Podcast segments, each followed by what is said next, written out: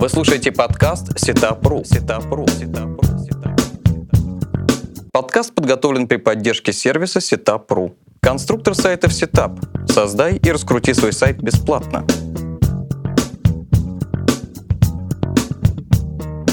Здравствуйте, друзья! Это подкаст «Setup. Как раскрутить бизнес в интернете» и я его ведущий Алексей Пучков. Наш сегодняшний гость Роман Кикоть, операционный директор betaproduction.ru. Привет, Роман. Добрый день. Справка о госте. Роман Кикоть, директор по продажам Beta Production. Компания занимается построением процессов фулфилмента для каталогов, телемагазинов, интернет-магазинов, дистрибьюторов и производителей товаров народного потребления. С 2003 года работает в сфере дистанционной торговли.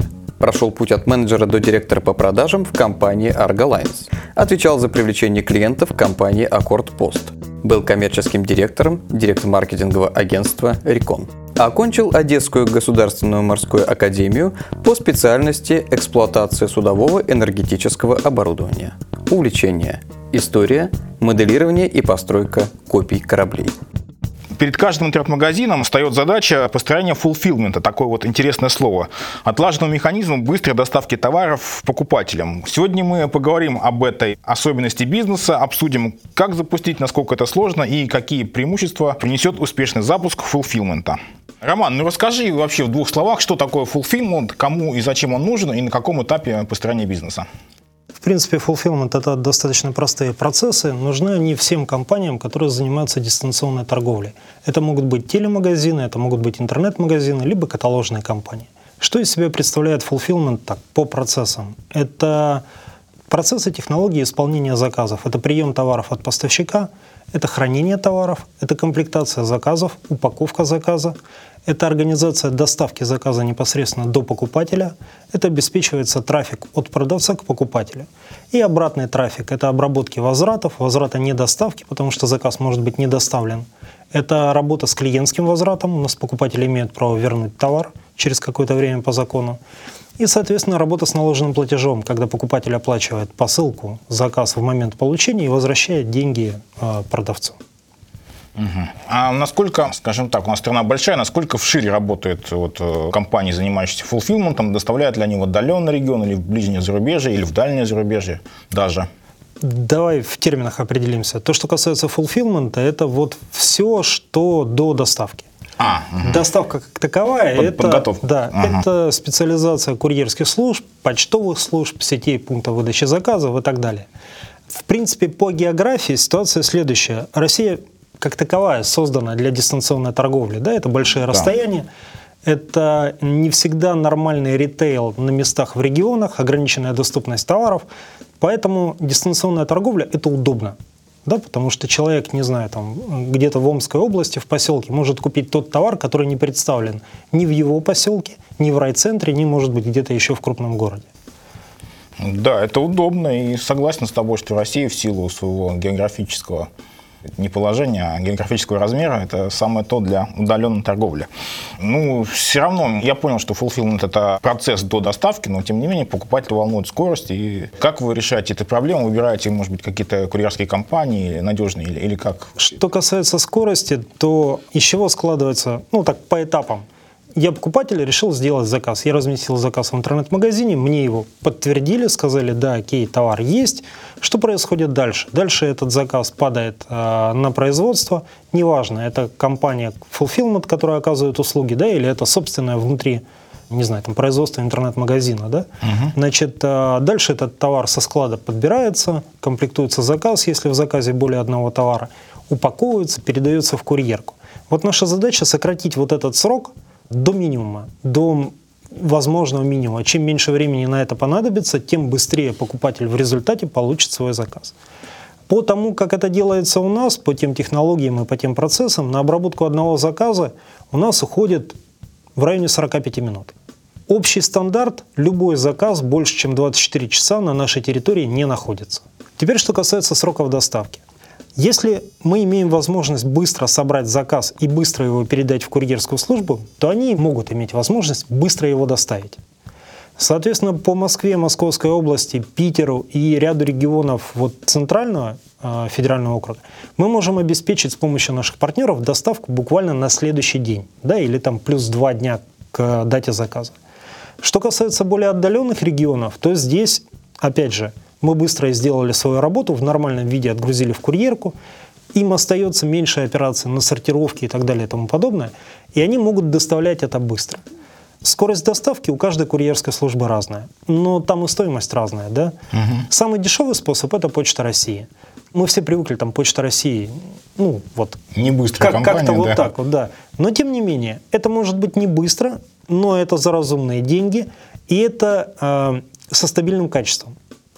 То, что касается курьерок, э, они все хорошо работают, но это дороже. Да? У покупателей есть выбор. Либо заказать доставку подешевле и ждать чуть подольше, либо заказать доставку подороже и получить, там, не знаю, через два дня да, или на следующий день. Роман, скажи, включает ли подготовительный процесс, э, если заказ очень крупный, ну, скажем так, э, допустим, есть машина, это вы занимаетесь, как в эту машину поставить оптимальное количество товара, или это уже курьерские компании загружают автомобили? То есть, если заказ в Питер, там много-много всякой техники. Ну, в нашем случае под машиной можно подразумевать коробку, угу. потому что каждый заказ у нас уходит в индивидуальную упаковку. Угу. В принципе, мы работаем с очень разным ассортиментом, начиная от бижутерии, там, колечки, бусики, ну, да, браслетики, речь, да, да, и заканчивая мебелью. Да. А наша задача, опять же, у курьерских служб есть некоторые ограничения, они, мало кто из них способен, и в принципе они не очень хотят это делать, доставлять один заказ более одного грузового места. Это огромные проблемы в логистике. Можно потерять, перепутать, доставить в разное время, это неудобно. Да? Поэтому курьерки требуют от нас, чтобы мы все товары в заказе отгружали одним грузовым местом. Как это происходит у нас? На входе, когда мы принимаем товар, мы каждый артикул, каждый новый товар измеряем и взвешиваем. Мы знаем его линейный размер, мы знаем его вес. Значит, в момент комплектации система складывает 3D-пазл и назначает упаковку максимально удобную для этого набора товаров. Да? Угу. Каждый раз у каждого заказа этот набор может быть разный. Соответственно, упаковщица берет эту коробку, она ее берет сразу, она не думает там поместится, не поместится, да? складывает ее, укладывает туда товары, закрывает, и мы это отправляем. Это возможно при условии, что у вас широкая номенклатура упаковочных материалов. У нас порядка от 80 до 100 в разное время активных типов коробок, которые нами используются. Соответственно, еще раз возвращаясь к вопросу, кто решает, во что это влезет и как влезет. Решает эти системы. Угу. На сейчас точность подбора упаковки порядка 80%. То есть машина не настолько совершенна, да, всегда остается момент, когда упаковщица считает, что лучше, наверное, взять другую коробку, потому что, например, машина не способна учитывать доупаковочные материалы, да, когда что-то хрупкое надо завернуть дополнительно в пленку, или там подложить еще что-то. Да? Угу. Вот, вот эти случаи порядка 20%. Угу. Ну, большая часть, конечно, автоматизирована, да? Да. А не бывает случаев, понятно, что программа посчитала там разные коробочки, как сложить в, одну, в одну большую упаковочную коробку, но порядок же тоже важен. Упаковщицы не путают вот задача упаковщицы не перепутать состав заказа, uh-huh. в каком порядке он будет лежать внутри коробки. По большому счету, наши партнеры нам таких требований не предъявляют. Не, я к тому, что может не влезть, если в другом порядке класть. Э, не бывает такого? Такая головоломка? Нет, нет. Ясно. Да, ну, надо, надо понимать, что люди, которые занимаются вот непосредственно на земле, да, упаковщица в нашем понимании, как бы в табеле ранга внутри компании, это достаточно квалифицированный персонал который долго работает, имеет определенный опыт, и, в общем-то, мы их ценим.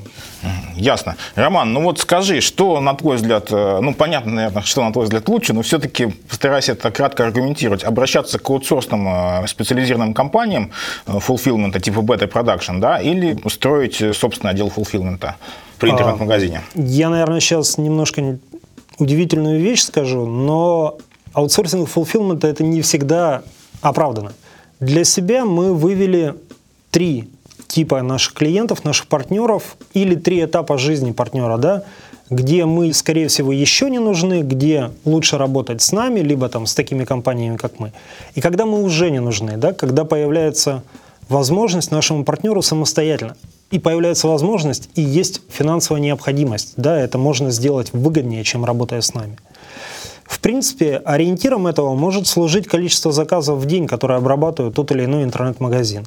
По большому счету, fulfillment не особо нужен, если интернет-магазин делает ну, там, от 10 до, наверное, 60-70 заказов в день. Вот все, что выше в день, то есть этот объем можно сделать минимальным количеством людей. И это можно, там, не знаю, сделать в минимальных помещениях, да? Угу. Даже вплоть до офиса выделить половинку комнаты, сидит два человека, и эти 50 заказов в день они спокойно могут сделать. А вот дальше, с увеличением объема продаж, наступает необходимость в увеличении мощностей, и это увеличение нелинейное. Оно должно быть с запасом на какие-то объемы. Да? Соответственно, начиная от вот этой величины и выше, удобнее работать со сторонними fulfillment операторами. У них отлаженные процессы, у них э, есть возможность использовать эффект объема, да, когда там та же упаковка дешевле, чем покупать у производителя, просто потому что они ее тупо больше покупают. Да? и так далее и тому подобное. Есть этапы, когда сторонний fulfillment оператор, скорее всего, финансово будет уже проигрывать внутренним подразделениям. Но эти этапы, когда у клиента от 30 тысяч заказов в месяц. Таких проектов на самом деле в России не так много. Согласен. Я в одной из твоих презентаций, по-моему, видел, что ты достаточно громко, на мой взгляд, заявил, мы поможем вам начать зарабатывать больше. Но это касалось э, интернет-магазинов в основном, да? Вот какие-нибудь кейсы есть, за счет чего и как, и кому вы помогли? Да, это так. Поможем. Почему? Потому что мы обеспечим выполнение трех очень простых правил. Покупатель, покупая товар в интернет-магазине, должен понимать, что он действительно покупает товар, а не карточку товара. Да? То есть интернет-магазин должен обеспечить заказ товара. Он должен обеспечить заказ тем товаром, который заказали, а не таким же халатиком, но без перламутровых пуговиц. Да? И он должен гарантировать доставку. Как это не смешно звучит, но именно гарантировать доставку в те сроки, которые он заявил. С помощью таких компаний, как наша, это все можно сделать. Когда мы говорим о помочь зарабатывать больше, у нас есть пример. А, компания интернет-магазин Goodies – это товары для дома, телетовары, так называемые, да, там, не знаю, паровые чудо-швабры, мультиварки, еще что-то. А мы начинали работать с ними с нуля. У них первый план продаж был в течение месяца 400 заказов. Они в течение первой недели сделали 400 заказов, в течение второй недели 800 заказов – и к концу месяца они вышли на показатель, по-моему, под 6 тысяч заказов. Теперь представим, что они делали бы это самостоятельно. Да? Ребята планируют заказы там, мощности, площади, персонал на 400 заказов в месяц. Угу. Надо понимать, что вот в течение недели 400 заказов, это означает, что каждый день у них приходило там под 100 заказов, да, то есть ровно в 10 раз больше, чем они планировали. Соответственно, вот эту вот часть, которую мы смогли сделать, в принципе, легко, потому что у нас есть мощности, у нас есть площади, мы можем этим маневрировать, они бы не выполнили эти те деньги, которые они бы не заработали. Недополученная прибыль. Скорее всего, не никогда. Не смогли бы переварить да. столько да, заказов, да, да, да, да. плюсы имидж и так далее. При этом они уже потратились на привлечение этих покупателей, а ну, как бы денег за это никогда бы не получили. Угу. Хорошо, но я, допустим, интернет-магазин, хочу работать с вами. Меня интересует прозрачность обмена информацией между компанией, которая занимается фулфилментом, и мной интернет-магазином. Что, какие отчеты я могу получать? Или там, какие отчеты обычно предоставляет фулфилмент компании интернет-магазинам? Что в них видно и так далее? Это сама по себе тема очень интересная. Какие отчеты можно получить от fulfillment оператора и что там можно найти, да, как их применять.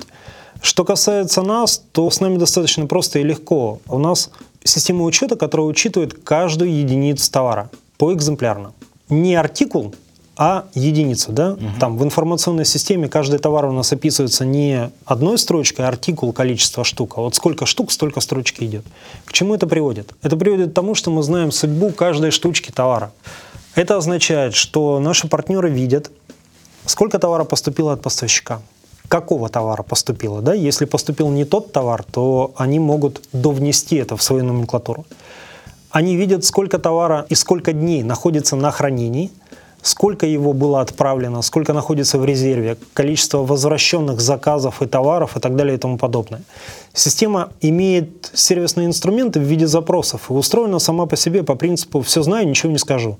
Наш партнер самостоятельно настраивает запросы с той частотой, которая ему нужна и опрашивает систему по наличию, по всем обновлениям. Да? Это дает возможность всегда в онлайне получать актуальные остатки и транслировать их на сайт. истории, когда покупатель разместил заказ, а товара не оказалось у продавца, у наших партнеров сведены к минимуму. Да? То есть это вот один из принципов, который мы обеспечиваем. Да? То, что продавец, в принципе, способен обеспечить заказ товаром. Угу. Поэтому система отчетности очень прозрачная, очень понятная. Плюс к этому, как я говорил, все товары делятся на весовые категории и категории по размерам. Логика очень простая. Чем меньше товар, тем он проще в обработке. Чем он больше, тем он сложнее. Да? От этого зависит в том числе и цена. А вообще процесс интеграции ну, с вами или с другими fulfillment операторами он сложен. У каждого интернет-магазина есть, наверное, какая-то своя, не знаю, IT-система. Некоторые с 1С, допустим, работают, у других что-то свое. Как вообще стыкуется это с другими компаниями fulfillment? компаниями? В принципе, у fulfillment оператора есть выбор из двух направлений, как действовать. В нашем случае мы никогда не знаем, сколько у нас будет клиентов, сколько у нас будет партнеров. Сейчас у нас текущий пул партнеров порядка 30 компаний. Но надо понимать, что со временем они меняются. Да? Кто-то там ходит по каким-то причинам, кто-то возвращается и так далее и тому подобное. То есть мы стоим перед выбором. Либо я должен каждый раз делать какие-то уникальные вещи, основываясь на требованиях нашего партнера, вплоть до excel файлика, на которых многие работают, да? Да. Либо я должен предложить удобные стандарты своим партнерам и говорить, что, уважаемые коллеги, вот есть стандарты, если вы будете работать по ним, то цена у вас будет вот такая. И вы получаете вот такие, такие, такие возможности. Да? Если вы хотите работать по-другому, ну, мы должны будем подумать, надо ли нам это, сможем ли мы это обеспечить. Поэтому, что касается процесса интеграции как такового, у нас есть определенная API, система подключения и интеграции к нашему программному продукту, он называется FBox. Эту документацию мы предоставляем нашим партнерам. Там описываются данные, которые мы должны получать на вход – и те данные, которые мы выдаем на выход. Это все передается в XML-файлах, это все легко подвешивается практически под любую учетную систему. Да? То есть нас иногда часть наших партнеров говорит, у вас нет личного кабинета. Да, у нас нет личного кабинета в силу того, что свои отчеты мы транслируем прямо в мозг учетной системе партнера, да, и по идее он их и так уже видит у себя, он видит актуальные остатки, движение заказов и так далее и тому подобное. Личный кабинет ну да, он необходим, и мы его так или иначе сделаем. Но по факту это субпродукт, который просто будет дублировать. Угу, ну, для удобства да. большего. Ну, то есть через XML-отчеты все вполне да. интегрируется с чем угодно, да? Да, да, да. Угу. Такой вопрос, я не знаю, может быть, совет дашь нашим слушателям, как вообще интернет-магазину лучше выбрать схему работы э, с поставщиками товара, если регион доставки вообще, ну, вся Россия, вплоть до Дальнего Востока.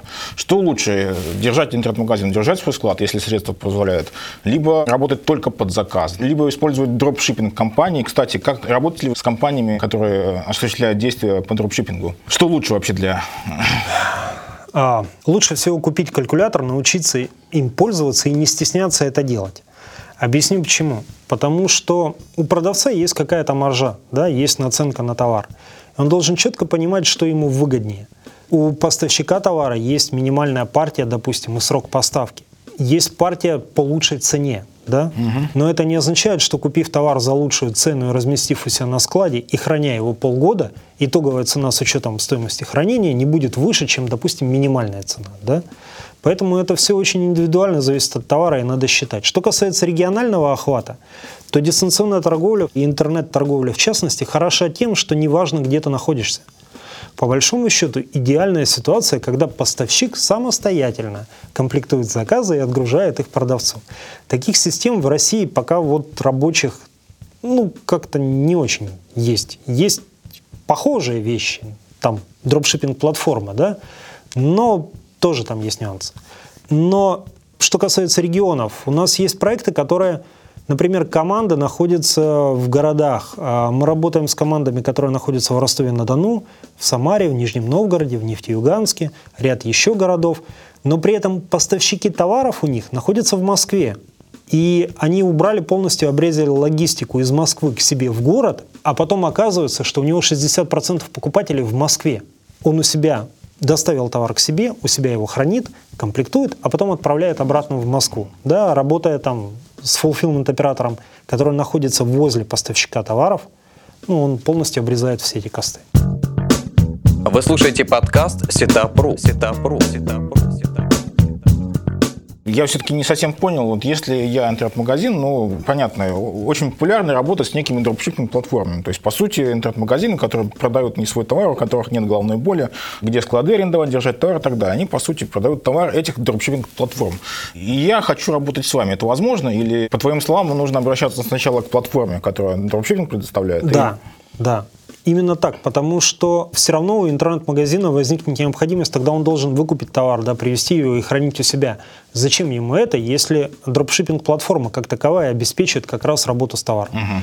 То есть э, услуги фулфилмента вот в этой связке скорее нужны дропшиппинг-платформе, если у нее этого еще нет. Угу, понятно. Скажи, в любой торговле дистанционной существует определенный процент возврата. Как решается эта проблема ну, с помощью fulfillment-платформы? А, процент возврата очень сильно зависит от товарной категории. Если мы говорим о одежде, о fashion, то там возврат может достигать и 60%. И это не редкость. Да? да. Что касается... Здесь я выскажу скорее свое частное мнение. Что касается возврата как такового. Есть установленное законом правила игры. Они гласят о том, что покупатель должен иметь возможность вернуть товар. Есть минимально разумный способ обеспечения этого возврата. Например, Почта России, абонентский ящик Почта России. Да, тогда покупатель берет товар, идет в любое доступное к нему почтовое отделение и отправляет его. Угу. Все просто понятно. Наша задача принять товар, убедиться, что там тот товар, который отправляли покупателю по этому заказу, убедиться в том, что качество этого товара соответствует заявлению покупателя, да, допустим, что там брак. Мы должны подтвердить, да, это брак и подготовить документы для нашего партнера для принятия решения, что с этим делать. Продавец может либо заменить товар, либо вернуть деньги. Да? Либо может не делать ни того, ни другого, если покупатель оказался очень хитрым человеком и пытается отправить вместо модельной обуви итальянской какие-то туфли, купленные на рынке ближайшем. Такое тоже иногда бывает. Наша задача зафиксировать факт и предоставить данные для принятия решения. Если мы говорим о сокращении процента возврата как такового, то клиентский возврат – чтобы сократить клиентский возврат, ну, нужно торговать хорошим, качественным продуктом, да, это прежде всего. И второе, это уже наша зона ответственности. Нужно обеспечить упаковку товара так, чтобы он дошел целым до покупателя, и в пути с ним ничего не случилось. Это то, что касается клиентского возврата. То, что есть такое понятие еще, как возврат недоставки. Этот возврат в среднем составляет от 10 до 20% может быть ну вот показатель 15% заказов, которые не были доставлены до покупателя, это еще относительно нормально. Хотя это чудовищная цифра, очень это очень много. много да? С чем это связано? Это связано с тем, что когда служба доставки уже получила заказ, приехал, например, не знаю, там этот заказ в какой-то городок, покупатель начинает звонить, раз, два, три, нет, четыре, нет. нет. Бывает, да, к моменту, когда, вот в самом начале мы говорили о сроках, да, к моменту, когда заказ приходит к покупателю, он может передумать, у него могут банально закончиться деньги, он может заболеть, уехать в отпуск и так далее и тому подобное. Поэтому сокращение сроков очень важно. Да? Чем быстрее работаем мы, чем быстрее служба доставки доставляет заказы, тем меньше вот этот вот процент возвратов. Угу. Такой вопрос. Интернет-магазины, которые торгуют, они, естественно, принимают платежи каким-то образом. Им лучше принимать платежи самостоятельно или это можно делать, допустим, опять же, через вас? По приему платежей Россия, наверное, уникальная в этом плане страна, потому что больше 80% заказов у нас идет наложенным платежом. То есть э, там, грубо говоря, из 10 заказов 8 оплата будет только по факту по получения, факту, да, и только 2 будет предоплата. Если мы говорим о предоплате, то, наверное, интернет-магазинам лучше самостоятельно ну, как-то да. там, в банк обращаться, да, к агрегаторам, угу. вывешивать возможность оплаты кредитками и так далее и тому подобное. Если мы говорим о наложенном платеже, то выбора здесь нет. Наложенный платеж будет принимать служба доставки. Угу. А здесь надо выбирать э, либо ребята самостоятельно как бы администрируют этот процесс и заключают договор службы доставки. Либо они пользуются договором со службой доставки, который есть у fulfillment оператора. Очень часто, особенно для там, небольших команд, выгоднее работать по э, условиям fulfillment оператора. На мой взгляд, это вполне логично. Ну, вот я, опять же, представляю себя владельцем интернет-магазина, я хочу заключить договор с какой-нибудь fulfillment компанией. Первое, как мне выбрать, на что смотреть, да. Второе, какие гарантии я получу после подписания договора с какой-нибудь fulfillment компанией. Ну, и на что вообще обращать внимание при выборе сервиса. Стандартная тройка показателей, там, быстро, дешево, качественно. В принципе, ну, ничего другого нет. Но то, что касается фулфилмента, есть еще один показатель, который можно использовать, это прозрачность. Прозрачность процессов и прозрачность отчетности, которую вы получаете. Это очень важно, потому что fulfillment сам по себе – это ядро, корень бизнеса как такового. Да? Любые ошибки, любые сбои в этом процессе приведут к тому, что продавец сразу же начнет терять деньги. Причем вот это сразу отразится. И потери могут быть очень большие. Угу. А, поэтому обращать внимание, кроме цены, необходимо еще на, в принципе, может ли этот оператор выполнять такую работу или нет. Если у него такой опыт, работал ли он с этой товарной группой, знает ли он вообще, о чем речь идет. Да? Доступные мощности, способность проходить пики. Никому не нравится, когда в Новый год 40% заказов продавец не может выполнить в принципе что мы у Почты России ну, видим ну, не по вине продавцов одних, а по вине доставщиков каждый, вот каждый Новый год. Почта России -то со своими обязанностями справляется лучше, чем ряд чем других, ряд других компаний. Бывает компаний, такое, да. да. Ну, собственно, у всех проблемы в пиковые сезоны, под Новый год особенно. Это известный факт. Да. И еще очень важна та отчетность, которую предоставляет, вот с чего я начал, прозрачность, да, та отчетность, которую предоставляет fulfillment оператор. Чем она более понятна, проста и спущена вниз вот до э, ну, там, минимальной единицы измерения, тем лучше. Есть ряд компаний, которые свою ценовую политику строят в проценте к обороту или еще что-то, или выставляют там относительно низкую цену за простую операцию, но есть дополнительная операция, которая практически невозможно понять, были они, не были, применялись они, не применялись. Вот на это все надо обращать внимание. Надо очень важно понимать, то, что мы говорим нашим партнерам, мы их, как это сказать, троллим всегда двумя вещами. Да? Первое – это продавайте больше, ну, потому что чем больше они продают, тем больше у нас работает. Да? И второе – это общее понимание того, что чем лучше идут дела у нашего партнера, тем лучше идут дела у нас. Мы по факту вторые лица, там, второе лицо после учредителя нашего партнера, кто заинтересован в росте этой компании. Опять же, потому что чем лучше идут дела у них, тем лучше идут дела у нас. Да, у нас больше работы, она более стабильна, прогнозируема, она постоянная, и мы к ней привыкли. А вообще я забыл спросить, да, самое главное, цена. У меня интернет-магазин, допустим, опять же, ну, заказов 500 в сутки. Сколько для меня это стоит? Ну, какую-нибудь возьмем, не знаю, что возьмем, детскую одежду. Ну, детскую одежду. Есть такой общий показатель. Цена на услуги фулфилмента, включая приемку, хранение, комплектацию упаковку, упаковочные материалы – обработку возвратов, включая возврат недоставки, клиентский возврат, обработку наложенного платежа. Все это без доставки должно помещаться в 10% от чека. Угу. Если это выше 10%, то надо уже смотреть, вряд ли это разумно. Да? Угу. Если это сильно ниже, то, как я и говорил, ну, чудес не бывает, да? а будет ли это сделано? Наш диапазон, в который мы помещаемся, это от 6 до 9% от чека. Если мы говорим о детской одежде, то у нас есть партнеры, крупная международная компания, бренд хороший, детский, который продает детскую одежду. Да? И он кардинально отличается от любого другого. Почему? Потому что в одном заказе там в среднем от 15 до 30 единиц. Это очень большие заказы по комплектации. У них и чек большой, да, поэтому и цена у него будет большая. Да. Один заказ получается в районе там, 300-350 рублей. Угу. Это если мы говорим о наших услугах, да? Угу. Но еще раз говорю, это вот там 30 единиц. Угу. Если мы говорим о заказе с наполнением одна штучка, то цена, опять же, с учетом того, что этот товар, допустим, 30 дней пролежал на хранении, да, ну, самая плохая ситуация. Его 1 сентября привезли, он лег к нам, а 30 сентября его только купили, и он уехал, да. То есть, ну, максимально затратно. То это будет в районе, наверное, чуть больше 100 рублей. Угу. Так что получается, ну даже если берем среднее, там ты говорил 6-9%, да, у вас это что же, некоторым нишам невыгодно вообще работать с фулфилментом? Да, есть В частности, ниши... ну ноутбуки, я знаю, там 3-5% максимум вообще маржа, да, то есть э, та же бытовая техника 10%. Ну... Так, теперь мы начинаем сравнивать проценты от чего? От базы. Да, ну от цены это разное. Да. А ноутбук стоит сколько? Ну там 25 тысяч, допустим. 3% от него это там 750 рублей. 750 рублей. А наши услуги вряд ли будут больше 200 рублей. А, то есть с ноутбуком... А, понятно. Да. Потому что, угу. То есть есть цена товара, от этого тоже много зависит. Да? Например, есть категория товаров, с которыми при всем желании стандартными нашими средствами мы не сможем обеспечить а, экономически обоснованную цену. Угу. Да? Например, не знаю, там семена. Они просто очень маленькие, дешевые, да? там используются другие технологии. То есть мы это тоже умеем делать, но это не стандартный продукт, это не стандартное решение. Да?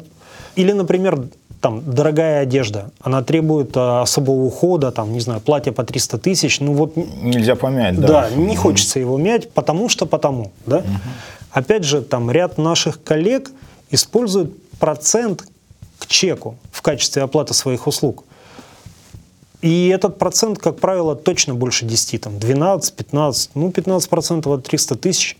Это хорошо. Это хорошо ну, как бы не в нашем случае. Угу. Мне по большому счету все равно, я все равно возьму в районе, там, не знаю, 150 рублей за обработку этого платья, да, 150 рублей от 300 тысяч, это вообще там сколько, сотая доля процента? Копейки, да, ну, совсем, вот, да. Как-то так. Угу. Вы слушаете подкаст Сетапру. Сетапру. Сетапру.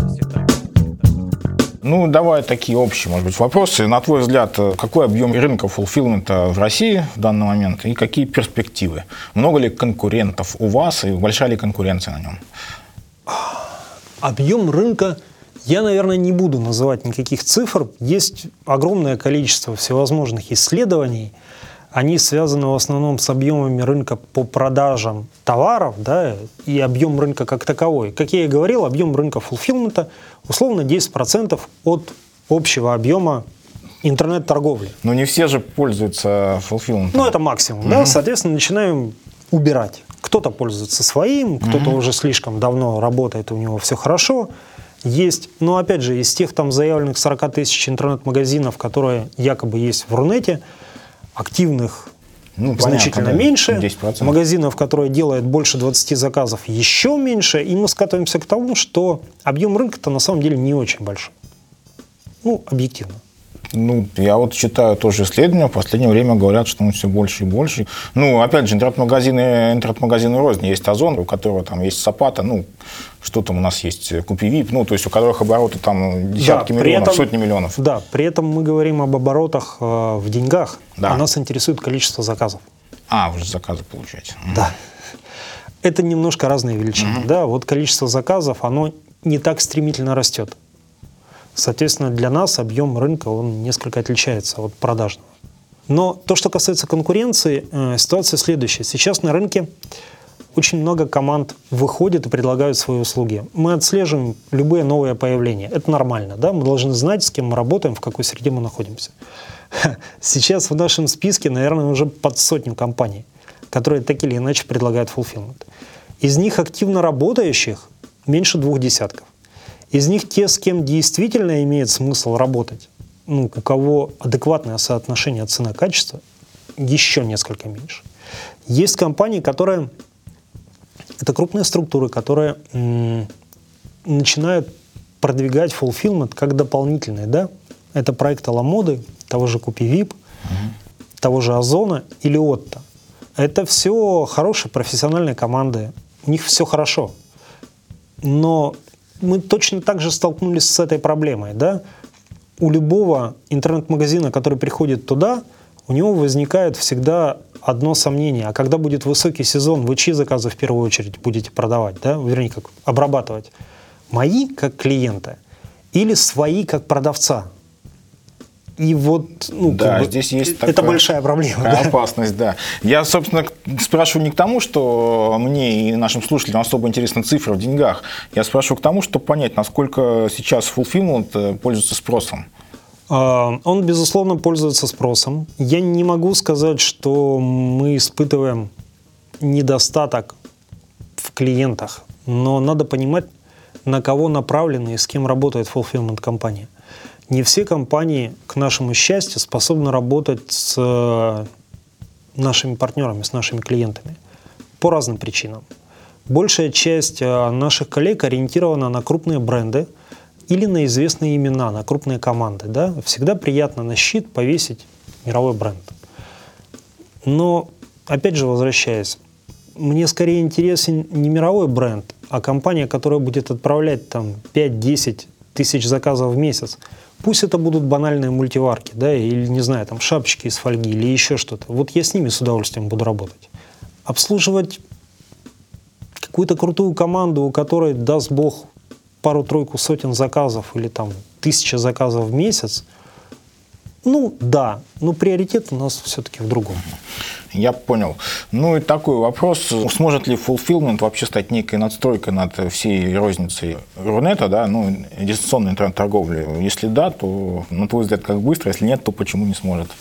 Ну, у нас над Рунетом уже есть несколько надстроек в разных областях. Тот же Яндекс Маркет, например, да? Ну, это, да, это прайс-агрегатор, крупнейший, известнейший, да. Вот. Fulfillment должен обеспечивать бесперебойность и качество этой работы. А надо ли делать какую-то мегакорпорацию в одном лице? Скорее нет. Да? Конкуренция – это всегда хорошо, и как бы прежде всего выигрывает покупатель. Причем в нашем случае не только покупатель услуги, а непосредственный покупатель, вот физическое лицо, ты, mm-hmm. я, да, потому что ну, это будет здорово. Это я смогу быстрее, да, я быстрее, понял, да. дешевле и так mm-hmm. далее и тому подобное. Вот. Скорее нет. Fulfillment? Я не, совсем о том. Я не к тому, что нужно создать корпорацию, не знаю, я, мега fulfillment, там, типа Яндекс.Маркета, которая там подомнет под себя весь ритейл. А, а пусть будет конкуренция, пусть будет несколько или много даже fulfillment компаний. Насколько интернет-магазинам это будет нужно? Что, Они чтоб, без этого не смогут работать. Да, чтобы нет, то есть твой прогноз, что в принципе рано или поздно большая часть интернет-магазинов, у которых ну, объем заказов, э, делающий рентабельного обращения к fulfillment компаниям, будет работать через них. Это так, да? Да, это проще проще, это дешевле, это выгоднее. Опять же, на определенных этапах жизни клиента. Ну что ж, э, тогда такой совсем вопрос. Ты говорил, что иногда бывает, что кто-то уходит. Да, по, по каким причинам? бывает. Традиционные для нас две причины, да, и я объясню, с чем это связано. Первое, проект не состоялся как таковой. Ну, это, да. Он это... просто закрывается, угу. да, соответственно, он ушел от нас, да. Значит, э, второе, проект перерастает нашу экономику и становится выгоднее делать собственное производство, собственный fulfillment. В этом случае у нас тоже есть что предложить. Мы можем предложить технологии, совместные закупки упаковочных материалов, э, вплоть до построения процессов. Да, мы помогаем нашим партнерам выстроить процессы на их площадках, на их площадях с их персоналом под их ответственность если в этом есть необходимость. А то, что касается проекта не состоялся и он умер, мы с удовольствием работаем со стартапами, мы работаем с нулевыми командами, у которых кроме идеи, задора и блеска в глазах ничего нет. Не у всех из них получается. Ну, вы-то ничего не теряете в этом случае. А. Ясно. Ну что ж, Роман, спасибо за интересную беседу. Я узнал много нового для себя. Надеюсь, наши слушатели тоже. Большое спасибо. Еще раз э, это был подкаст «Setup. Как раскрутить бизнес в интернете». Я его ведущий Алексей Пучков и наш сегодняшний гость Роман Кикоть, операционный директор betaproduction.ru. До свидания. До свидания. Вы только что прослушали подкаст Setup.ru. Setup.ru. Setup.ru. Setup.ru.